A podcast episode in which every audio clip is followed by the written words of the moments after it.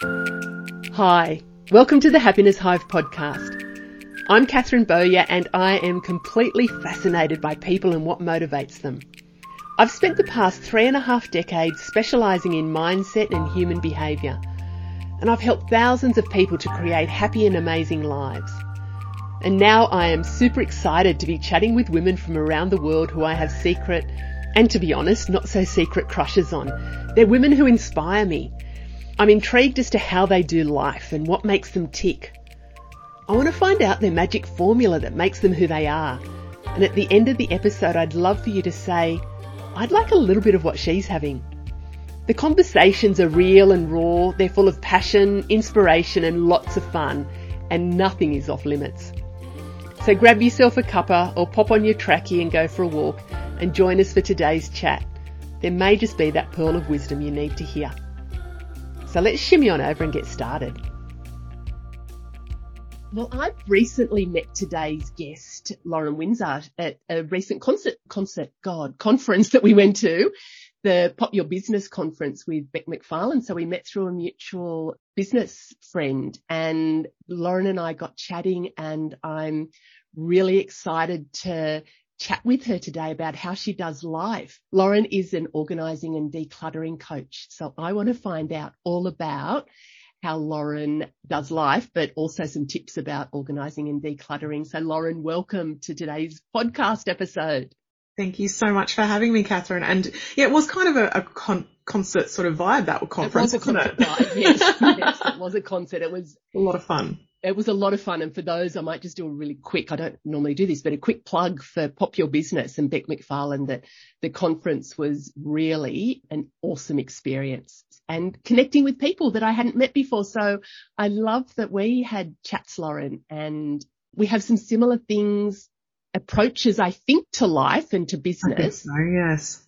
Tell me, what's an organizing and decluttering coach and how did you get into this? Oh, okay. How did I get into this? I mean, it's kind of a long story, so I'm going to try and cut yeah, it a little bit because it really is a lifetime that's led me here. It, it's how I've always done life that, that kind of pushed me, you know, as a kid in school, I was always the kid that had like matching everything. I liked to coordinate my highlighters with my pens and my folder had to match and everything needed to be pretty. Yep. And complementary. And I loved the idea of schedules and timetables and making things perfect. Yeah. It's always in my head that it had to be perfect. And if something wasn't working, it was because I needed a better system. I needed something with more structure. I needed more to dos and I, there was a perfect list somewhere, right? There had to be. And is this and right from a kid? Like as a right kid? from a kid, seriously, very, very young. And I'm sure that there's something going on there. yeah, yeah, yeah. I would think. I would think. Yeah. But yeah, definitely from quite young, that was who I was. And it didn't always work out so well for me. and as I got older, um, I had my children. I was only 21 when I had my first child. And so that meant that my plans didn't really go as planned, you know. How kids and life can throw us some curveballs and For sure. often those curveballs, beautiful curveballs, but yes. And because of that, I was then, you know, as quite a young mum, anyone who has had children knows that in those early days, you are all about tracking things and making sure everything's perfect and getting the timing right. And, you know, we become sort of obsessed with things being as they're supposed to be.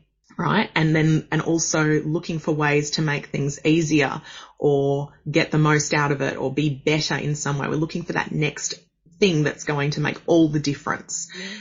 And so I had you know, I spent most of my time going down rabbit holes trying to find the planner that will do this or the new diet that's going to stop my son from being a pain in the ass. Yeah. and, you know, what, what can I do to be better? Yeah. Constantly. And then there's a lot more behind this part of the story, but it's, it's quite heavy and it's not all my story. So I'm just going to go with my mum got quite sick and at one point the decision had to be made to have her move interstate to be closer to our extended family. And I was left to pack up, declutter, her whole house. Oh my gosh, I've got goosebumps. I can feel, I can feel that, but we'll talk more about, yeah. yeah. Your story. Yes. That's okay. Mm. So mum had a three bedroom house with a garage and it was packed. Mm. Now, it wasn't like you would see on TV with like hoarders and stuff. She didn't have piles of newspaper or rotting anything. It was clean. Mm. It was just really, really full. Like I, you couldn't see the walls because every wall had a bookshelf on it. Like the whole wall. Every bookshelf was stacked to maximum capacity. And I just don't mean from like left to right. I mean left to right, top to bottom, front to back. Yeah. Things were hanging off. Yeah. And in some cases, the shelves were actually bowing because with the weight. Now, if, if, that's not a metaphor, I don't know what is. it's powerful, so, isn't it? It's a powerful, but so much clutter. So much.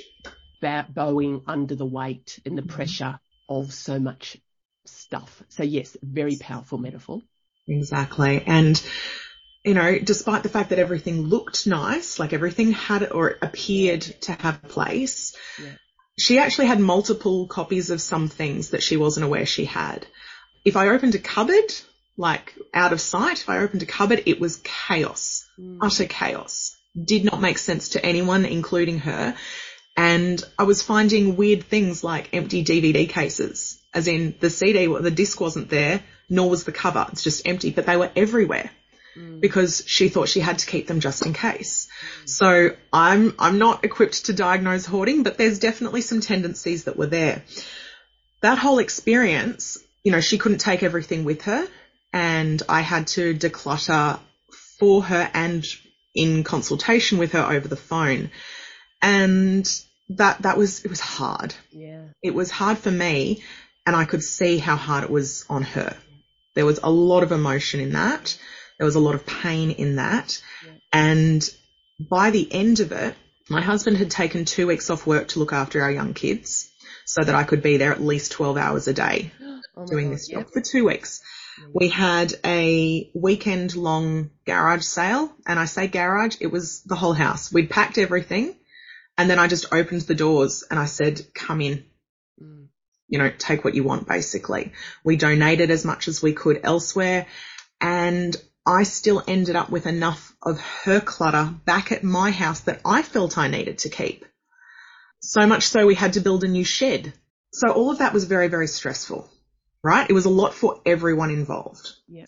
But once that was done and the keys were handed back and I came home, I had this sort of unsettled feeling like it wasn't anxiety. There was just this energy in me that I had to keep going, like an itch that I couldn't yeah. scratch. Mm. And I kept decluttering my own stuff.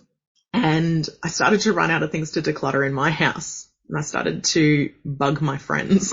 Oh wow. Wow. Because they'd be talking about having too much or they were inspired by what I'd been doing. And I was like, I can help you with that. Let me tell you what I've learnt.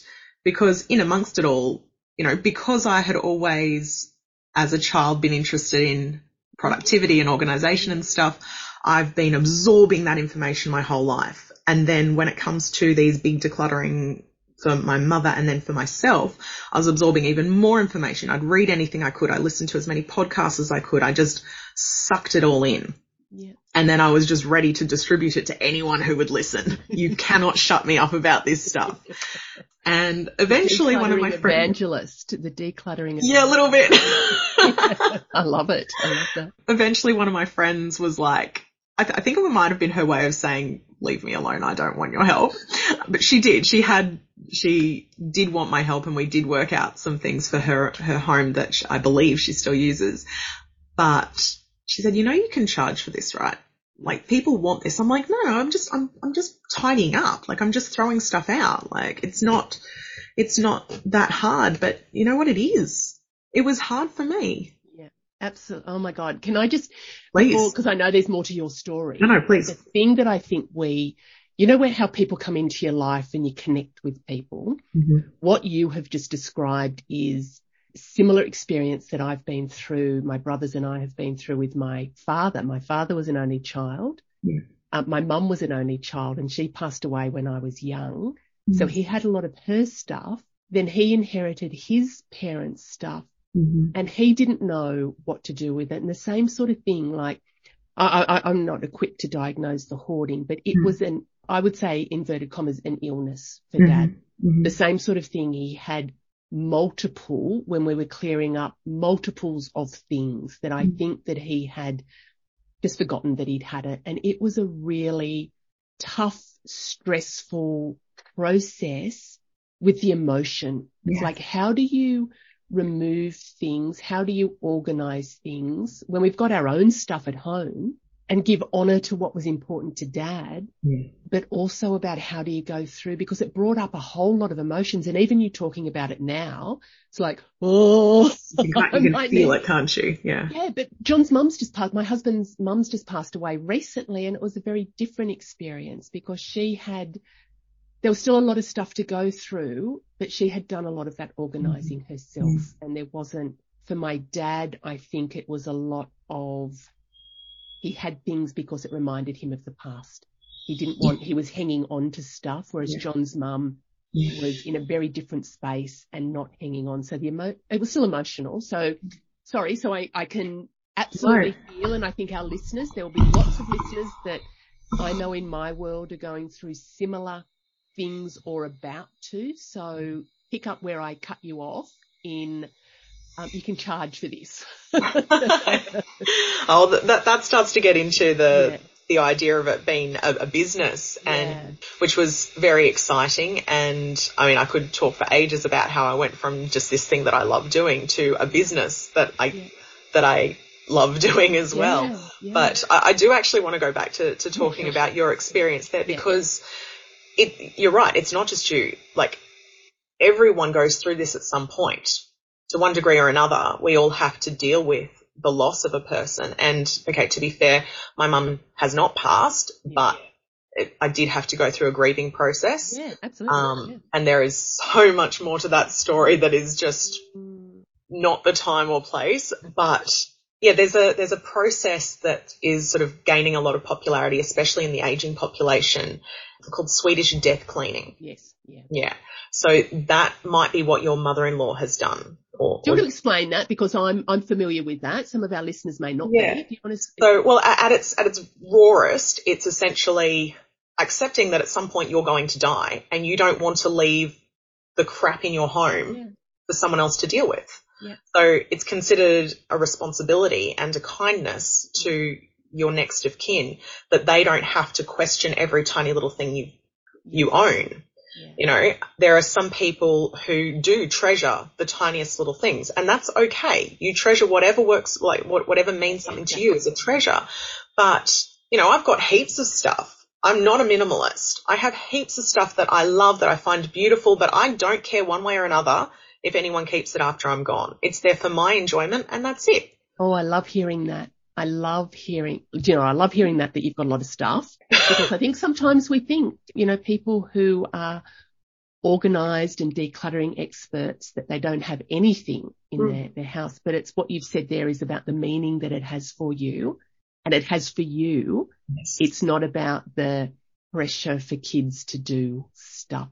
Actually, there's a company, I'll, I'll keep that in my mind for a minute because I want to ask you about some of that um, term that you mentioned to me about heirloom decluttering, yeah. and that's exactly yeah. what we've been going through. My grandmother, gosh, some 20 years ago, in the lead up to her passing away, she very practical, and she would go through all the important things in her house, like all the teacups, and she would say, "I was given this by so and so on my 21st birthday." I was, you know, I want this one to go to you. I want these ones to go to your brothers. And even though we kind of think we really want them, yeah. but the thing for me was that she was able to share that meaning about what they are. Mm. Some of the things that I'm going through with dad, I'm not sure. Yeah. It's kind of like that stuff that looks nice. Yeah. I don't know where that's come from. I don't know if that's uh, a thing of importance or not. Yeah. Well, I suppose the question then is, okay, if even if it did hold some importance to dad, mm. if he didn't tell you about it, mm. and if neither you nor any of your siblings or anyone else close to him has any connection to it, it doesn't hold that meaning anymore. So what do you do with this stuff? Like we've given some away. We've marketplace stuff. What do you do with photos, Lauren? What do you do with family Um, photos that look like they're historical? I mean, they are Yeah. 1800 and you go, who the freak is that in the photo? Yeah, well, there's all sorts of things you can do with it. Firstly, I want to say that you can actually throw them out.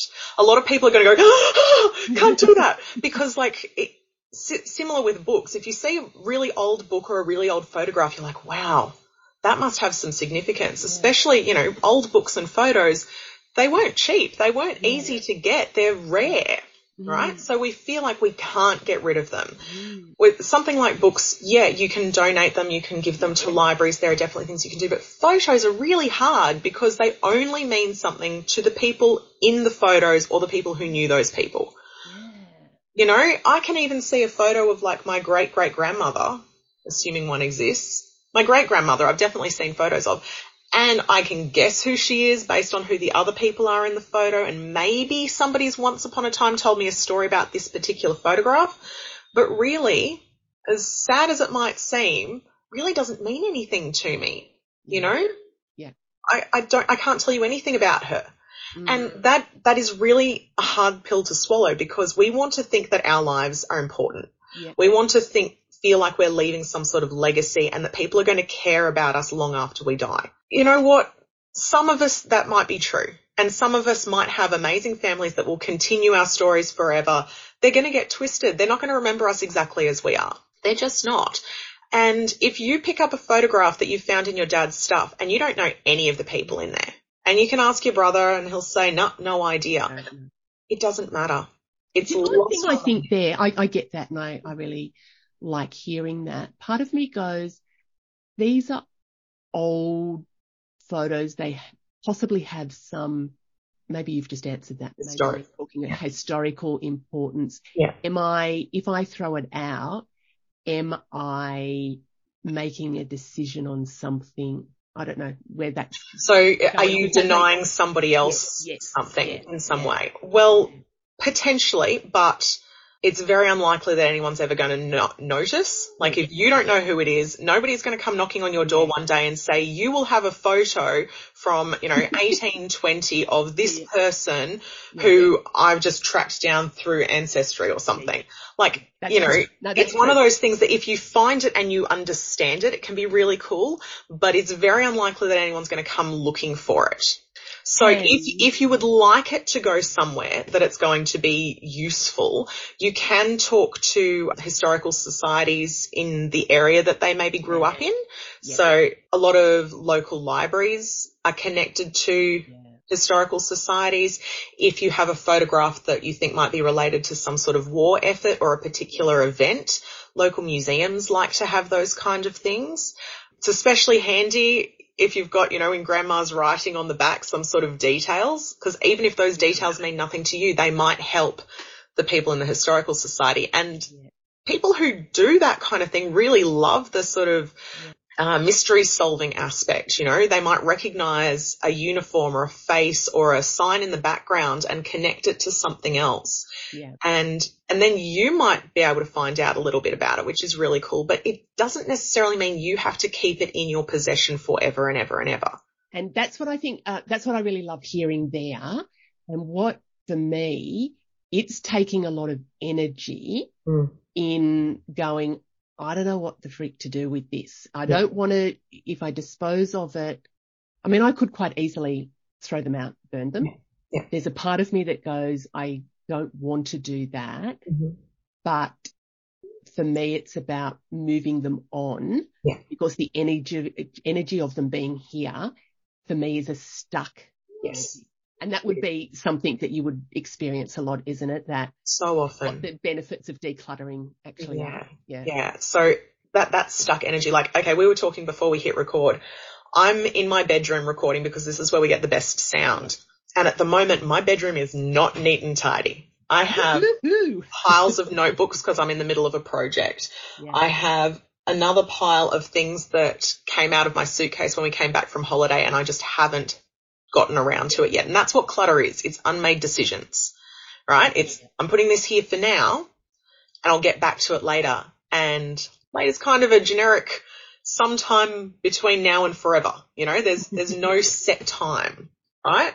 Yeah. So that kind of overwhelming, stuck feeling like I can't use this space for what I intended because this is in my way. The clutter is something between me now and what I want to do. Yeah. So the stuff you're going through with, with your father's stuff and your, your mother-in-law's stuff, you know, it's not necessarily that you dislike it, but it's not contributing to your life and it's actually getting in your way. And that's true whether it's sitting on front of your desk and like you couldn't see the camera right now. That's, that's in your way. But it's also in your way if it's in the garage and you can't park the car anymore because then you're not using that space the way you intended. You don't have to see it for it to be clutter. Yeah. And I feel like I might have lost your question in there. No, but what you, you know, you're exactly, because I was talking about moving it on and that stuck in. Moving it on. Yes. So things being in the, the, the clutter. I loved what you said there about clutter equates to unmade decisions. Yeah. And for me, the energy, so there's physical clutter, mm-hmm. there's the mental clutter yeah. and the emotional. So Absolutely. things that we're hanging on to yeah. that are getting in the way of where we want to be. Yeah. And you and I actually touched on this a little bit when we were spe- speaking in person because so I, I got into this in terms of the physical clutter. Like there were physical things standing in the way of myself and the people in my life. Those are relatively easy to deal with. They're not easy. They're still hard. We've just discussed yeah. how some of them, like heirloom clutter is really hard, mm. really hard. But it's hard to get rid of anything. Everything came into your home for a reason, you know, so it's hard to get rid of it. It's lots and lots of decisions. I often use the example of like a receipt. You know, a receipt is one tiny scrap of paper, right? But if I pick up a receipt and I think, do I need to keep this? Firstly, I need to look at where did it come from? How old is it? Do I need to return that item? Is, do I need it for tax? Do I need it for insurance? Do I need it for, I don't know, a million other things? That's like, it's like 10 questions already on one piece of paper. So how do we deal with a thousand questions on a thousand different objects in our house? That's complicated. But that is so much easier than dealing with the emotional clutter that has been built up inside us our entire lives. Like we started by saying that I needed everything to be perfect. There is some clutter going on in there that I am still dealing with. Yeah. There's been clutter in my head as there is in everyone's. There's the stories we've been told. There's the stories we tell ourselves. There's the negative thoughts. There's just the flat out lies. Yeah. There's all sorts of stuff. And that is hard to deal with because you can't see it. You can't hold it up and say, do I need this for tax purposes? Yeah. You don't. but what you can do is how is this benefiting me in life? Do you got to, you've got to be able to see it first, don't you? Yeah. You have to be able to recognize that it's there. And so often we're not even aware of the mm. clutter that's happening in our minds, in, in our emotions. So that is definitely something that has taken me a bit longer to deal with than the physical stuff. But by learning how to deal with the physical clutter, it started to open up space physically and mentally for me to recognize the patterns I see in my own life, in my, in my head yeah. or in my behavior. And I can talk to myself as though it's an object. I can have, like, I can pick out, this is a pattern I'm seeing. Yeah.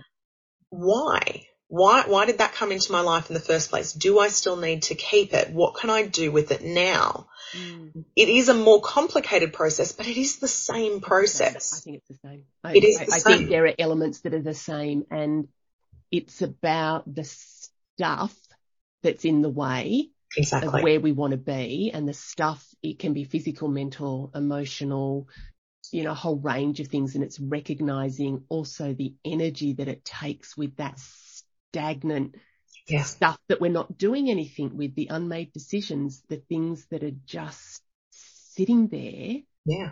To me, that's stagnant energy. And for us yeah. to move forward in life, we need to actually clear it. Some movement and clear it. And I, I know when I have a lot of stuff, I have a lot of stuff in my house mm. too and would like to remove some of that.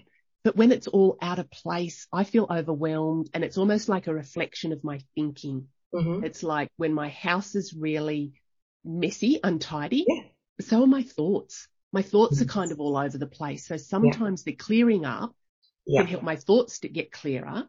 Yeah. Sometimes getting my thoughts a little bit clearer can also help with the physical. Absolutely. I find it has, it kind of has to happen hand in hand Yeah. because if you focus too much on, I must clear this space, you're kind of blocking yourself from clearing your mental space, right? So you've got to do both. You do a little bit out on the external and a little bit on the internal. Sometimes they happen at the same time. yeah, like while I'm doing, like you can do it as a mindfulness activity. While I'm washing the dishes, I'm also clearing away negative thoughts or like you can, you can consciously choose it that way. But for a lot of my clients and my students, it sort of comes more accidentally than that. Like they've found that they've focused first, like this part's really important. I must clear my kitchen bench. Like that's where I'm starting. So they clear their kitchen bench and then, then they can stop and breathe. Yeah. And suddenly these new ideas about other things that have been bothering them, but they couldn't really pinpoint that, that sort of It Is kind of clearer. opens up the next bit for them. to- Yeah. So then they can work on something new that, or not new, but something that they've just noticed. Yeah. So new to them. They can work through that. They can journal it out. They can talk it out with a group. They can move on, like they can declutter those thoughts, right? And then they have the mental energy again to go back and do the next part of their home. Yeah. And it just becomes this wonderful cycle. And it is a cycle because there's no finish line I agree. no finish line. Like I said, my house, like at the moment, it's not perfect, but I do know what I need to do to get it back the way I like it. Yeah. And like you said, the longer I leave it messy, the more complicated my head is going to get. And I'm going to start to make mistakes that I haven't made in a long time. Yeah. You know, I'm going to start to forget things. I'm going to start to lose things. I'm going to start to get frustrated and snappy and all of these things that mm-hmm. seemed normal once upon a time. And they're normal for a lot of people to be, you know, short tempered, to be forgetful, to be late, just to be overwhelmed and stressed all the time. That's actually not normal and it doesn't need to be that way. Yeah. You Yeah. know? There were two things that popped into my mind. I can remember one of them, and one of them was about decluttering became kind of trendy with the Marie Kondo, Yeah. you know, process, you know, Yeah. Marie Kondo. I find that process a bit restrictive for me. Mhm. And I, what I loved when we were chatting off air is you said whatever works for the person. Exactly. Tell me more about that because I, that appeals to me. Yeah. So I, I very much think that, okay, it's kind of like, like diets. Okay. Everyone has been on a diet at some point. Everyone has had, diets. or like, yeah, okay, I was, Just speaking for a friend. Yeah. I mean, if you lived it all through the 90s, you know that, that diets were life, right? You were always on some kind of crazy restrictive diet. And fortunately, that kind of culture is shifting now, which is wonderful. But every diet works for somebody. yes. It doesn't mean that there is a diet that works for everybody because there's not. Yeah. You know, you and I could eat exactly the same food. We could do exactly the same movement and we're still going to have completely different body sizes, shapes, whatever. There is not a single diet that will work for everyone. The same is true for, well, frankly, I believe everything. Yeah, I do too. I Yeah, do. e- everything. If something's not working for you, it doesn't mean you're broken. It doesn't mean you're not doing it right. It means that wasn't the way for you. Love it. So when the Marie Kondo books came out, I did read the first one quite early on and I found it a little bit cultish. Yes. I did enjoy it. There were a lot of points in there that I found very useful and I still use with some clients because some of those points do work for mm. some people. But I tried to follow the whole thing myself. I was like, I can't teach this to people if I don't know it myself. I did some of it thoroughly. Like I did the whole get every single piece of clothing you own out and throw it on the bed. Get every single book you own and put it on the floor in front of you. I did it. I followed her rules to the letter because, you know, I, I really like to find a perfect system. You and like if, yes. if it were perfect, I would be here promoting it. But to me, yeah, it was a little too prescriptive. Yeah. I liked the idea of how it makes you feel. You know, the, the, it's become quite a meme, the sparks joy, Gotcha. And I, but I like it. I like that too. That works really like well that. for me. But overall, the this is what you must start with and this is how it must go. And then she kind of had some backlash a couple of years ago when she created a store with some very high priced items in it because everyone saw her as a minimalist and you shouldn't have these unnecessary things and expensive stuff is you know, unnecessary. But to her credit, it was totally on brand for her because they were things that were very, very high quality that spark joy for her. Yeah. That doesn't mean it's going to spark joy for anybody else. You know, you don't need several hundred dollars on a singing bowl unless you really love singing bowls and this one makes the perfect sound for you. Owning the singing bowl, not going to bring you joy. Yeah, that's so true, isn't it? And I, I, I think for me, being so prescriptive, mm. and I find that also with like my coaching practice and with my clients, I'm very much about you do you. Yeah. Actually, my daughter said this to me. Oh God, I don't know when, however many years ago, she said, mum, you do you, I'll do me. It's like, love it. Good on you. Yes. And, yeah. and that's kind of the philosophy in my coaching is about, you know, be authentic to who you are. Mm-hmm. Don't do what works for you in life. Yeah. You know, that there exactly. are some things that bring joy for you in life. There are some things that don't. Then you do that. It's not up to me into mm-hmm. being prescriptive in what you should do. And I do, while we're on that a little bit, I do have a few challenges with some coaches that have very structured approach, but that works for some of their clients, I guess, yeah. as well. So it's about, yeah, so I love, I resonate with what you're saying there about what works for the individuals. Absolutely. And you as a, a coach can mm. kind of tap into that and then help the individuals to tap into their motives as well. That's right. Because yeah, there, there is no one size fits all. Mm. It just hmm. doesn't, it doesn't exist. Yeah. And what works for you is not necessarily going to work for me, but we can share information. I can say, this is what worked for me and this is what yeah. somebody suggested, but it didn't sit right for me because. Yeah. So I can learn from your experience. I can learn from your mistakes and then I can discuss mine with you and maybe we both come out with a little more, you know? You tell me that this didn't work for you because X, Y, Z. And I'm like, whoa, but I, that that would actually really work. That that's work. That I'll give it a go. And you know, in my in my courses in my teaching, I I talk about declutter, DCLTR, dream, curate, learn, try, and reset. And the really important one there is reset. Yeah. You know, if if we just keep heading towards the exact same goal all the time and keep trying the same thing that we learnt before, you're going to find yourself getting stuck. You're going to start beating yourself up because, you know, I read the book that everyone said was like the be all and end all and the book promises that this will be a once and done and I'll never have to do it again. Yeah. Bullshit. Yeah. Bullshit. The only reason you're ever going to have to stop dealing with your stuff is when you're dead. yeah. yeah, no, I, I absolutely 100% agree. And it's interesting that we approach really, you and I are about helping people to, you know, find their own life and, yeah. you know, and be the best versions of themselves. And you do it sort of through a decluttering lens. I do mm-hmm. it through a finding joy and happiness lens. Yeah. Um, the, the first part in a happiness for life framework that I share with my clients is to create space for new beginnings. And it's about how do we do that? really, it's about look at what you've got. Where are you now? where do you want to be? What's getting in the way yep. of you being where you want to be? And getting rid of some of that old stuff and old beliefs, mm-hmm. old patterns, mm-hmm. old things. Yep. You know, things that aren't working for you. So really we're talking about same thing. Same thing, but we're same doing thing. it through different lenses, which exactly. is almost modeling what we're talking about, which is kind of super cool as well. Yeah. Super, yeah. Super cool. Because if if starting with the what makes me happy, or if you if you don't know, yeah. if you don't know what makes you happy, and there are some people who who don't. Yeah. I know I didn't for a very long time. Yeah. If you don't know what makes you happy, okay, so let's start with what what's in your way. Yeah. Okay, it's hard to know. Like you said, you need to know where you're getting to to figure it's out. It's kind of like where are I? Where am I? Where are I? Where am I? and where would where I to be in yeah. things?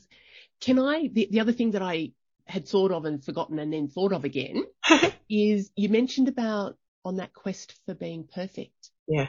Tell me more about perfectionism because I think a lot of our listeners will relate. They might not want to be, they might be closet perfectionists. Yeah. what does being a perfectionist mean for you and how does that show up in your life? Ah, it shows up a lot less now than it used to. It's funny when you said that, I sort of had a quick spin back to very early university. I studied um, economics And one of my early, I know I get that look a lot. Interesting. Yeah. Yeah. I love it. one of my very early economics professors said he was it was basically trying to weed out those that fit in the course and those that were not going to get it. Yeah. And they said, you're not just a perfectionist, you're like anally retentive. Oh. And the, not the literal meaning, but the, the I know, psychological yeah. meaning. yeah. psychological meaning is if I can't get it perfect, I'm not going to do it at all. Okay. And that's where we end up with clutter. Oh my God. That, tell me more about that. I've got a client ex- Mhm. at the moment Mhm. that has held herself back Mm-hmm. because they're almost the words that she said. If I can't do it can't. perfectly, I'm not going to do it. Yeah. Yeah. So that the concept, so when he said that to, well, he said it to the class, but it was definitely to me. right, right at me. If I can't get it perfect, I'm just not going to try. The problem with that is you're not going to get anywhere because nothing is perfect. No, no, There's no, never going to be a perfect time. There's never going to be a perfect place. no. You know, you can't, like, I mean, I, I wanted to plan a barbecue for last weekend, but the weather didn't look good, so I didn't do it. Weather was bloody perfect and Oh my God. I put it off. true. I put it off. Mm-hmm. Yeah. And I mean, if you know something is definitely not going to work, like I'm not going to plan a barbecue when I, when the forecast is for like a snowstorm or something, Yeah. that would be Yeah. stupid. But if I'm just going to avoid starting my business or avoid throwing something out or avoid tidying my room right now because I don't have time to finish the whole thing, yeah. I'm never going to get on top of it. So a, a smaller, maybe easier to understand for everyone idea would be the dishes, right? Yeah. We all eat, we all make dishes, like dirty dishes. We need to clean them so that they're ready for our next meal, right? If you have a meal and, you know, say there's four people in your family, you've got four plates, four forks, four knives, whatever pots and pans you used to cook with, and you put them on the side of the bench and you go, I don't have time to do that right now. Yeah. Well, by the next time you look at it, you've had another meal and there's twice as much to do. Yeah. And you definitely don't have time to do two loads of dishes right now.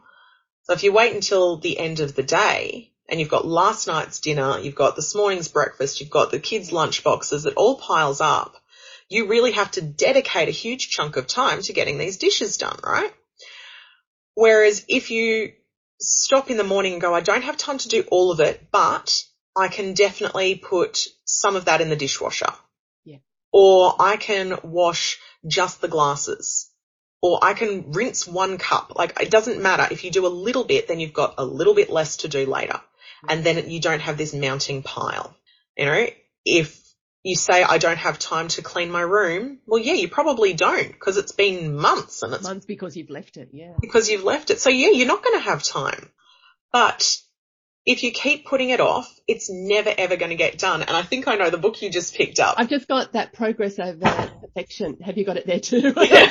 so Emma, Emma Norris, little Yeah. shout out to Emma who was at the, the conference. But to me, that's my philosophy. And I, what I was also going to mention there too, Lauren, is Mel Robbins about the five second rule, yes. about just five, four, three, two, one, do it.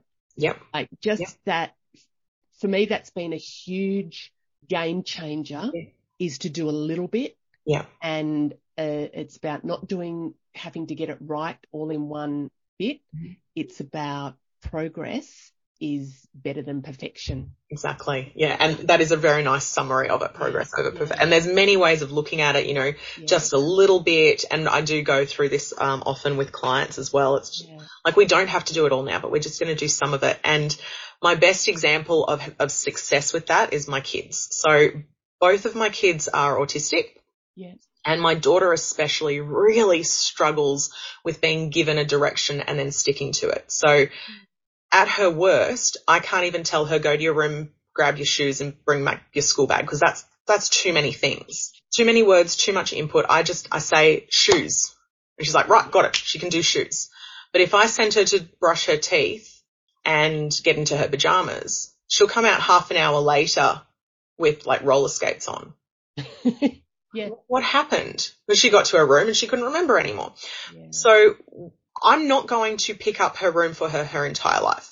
In fact, I'm not even, I wasn't prepared to do it when she was five. I'm like, if your arms work and your feet work, you can do this. Love it. Love You that. know, I am a very lazy person, Catherine. I'm really lazy and I'm not, I don't want to change that. I quite like lazy. So that means somebody else has got to do it if, if at all possible. So for my daughter, I recognized that she liked repetition. What kids don't like, you know, a bit of a song and a dance. And so I basically just started chanting to her like a cheerleader.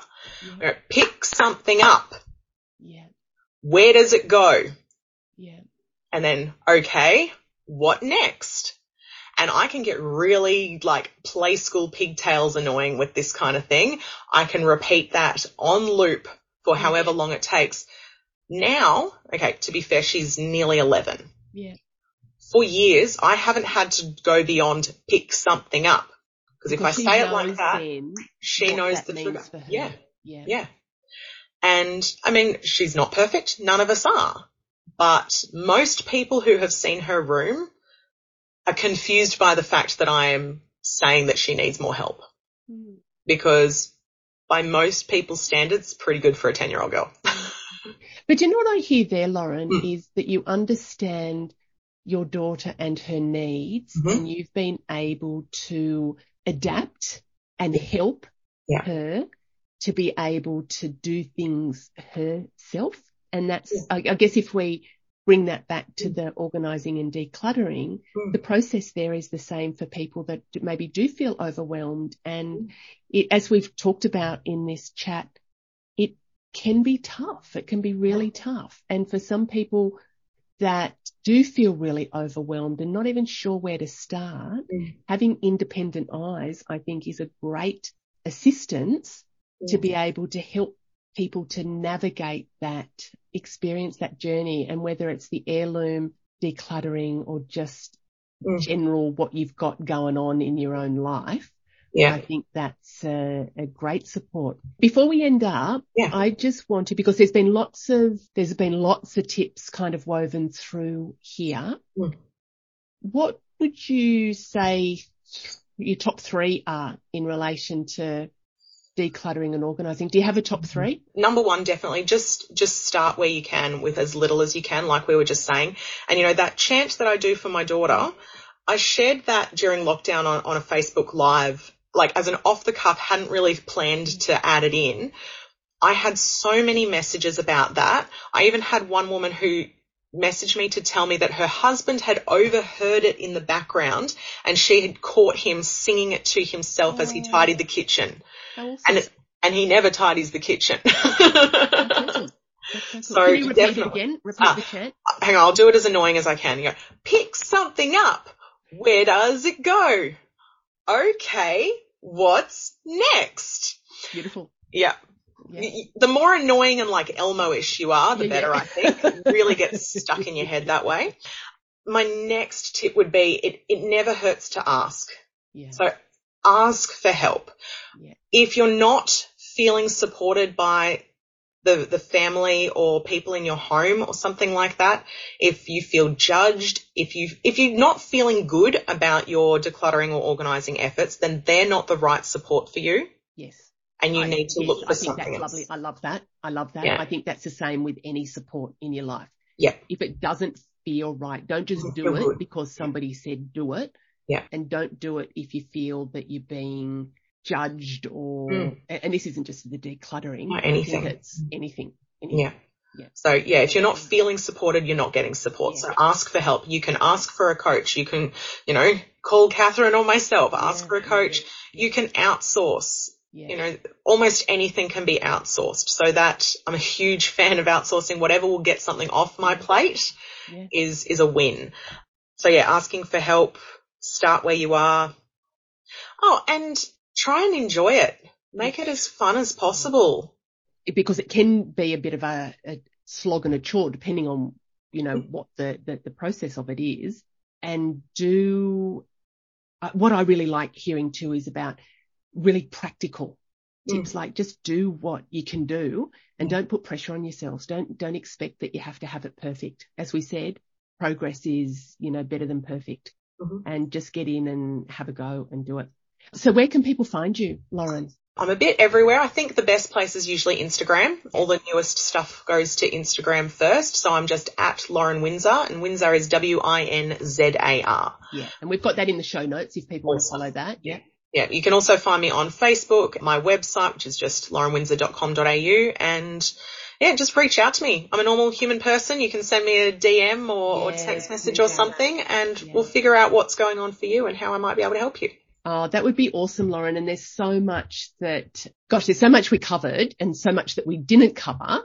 But people, I would 100% suggest follow Lauren for tips and also just to reach out and ask for advice if you feel that you want some advice around it. Some people don't. Some people have got this all sorted and that's completely cool as well. Oh, in which case, send me some advice. Like, yeah, even if I don't need it, I'm always looking for ideas for other people. If you've found the perfect way to do something, I'm, yeah. I'm happy to admit I was wrong and there is a perfect way. Let me know. yeah, yeah, same. So, Lauren, thank you so much for that. I really appreciate the time. Thank Hugs and happiness me. to you, and we'll see you around.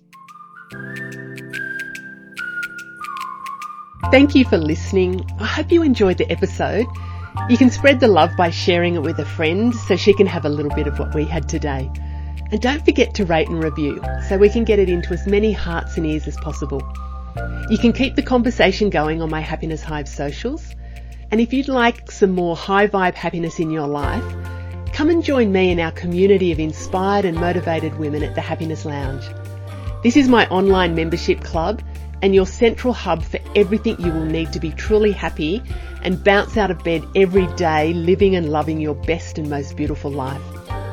To find out more, pop over to the Happiness Hive website and click on the link Working with Catherine. Until next time, big hugs and happiness.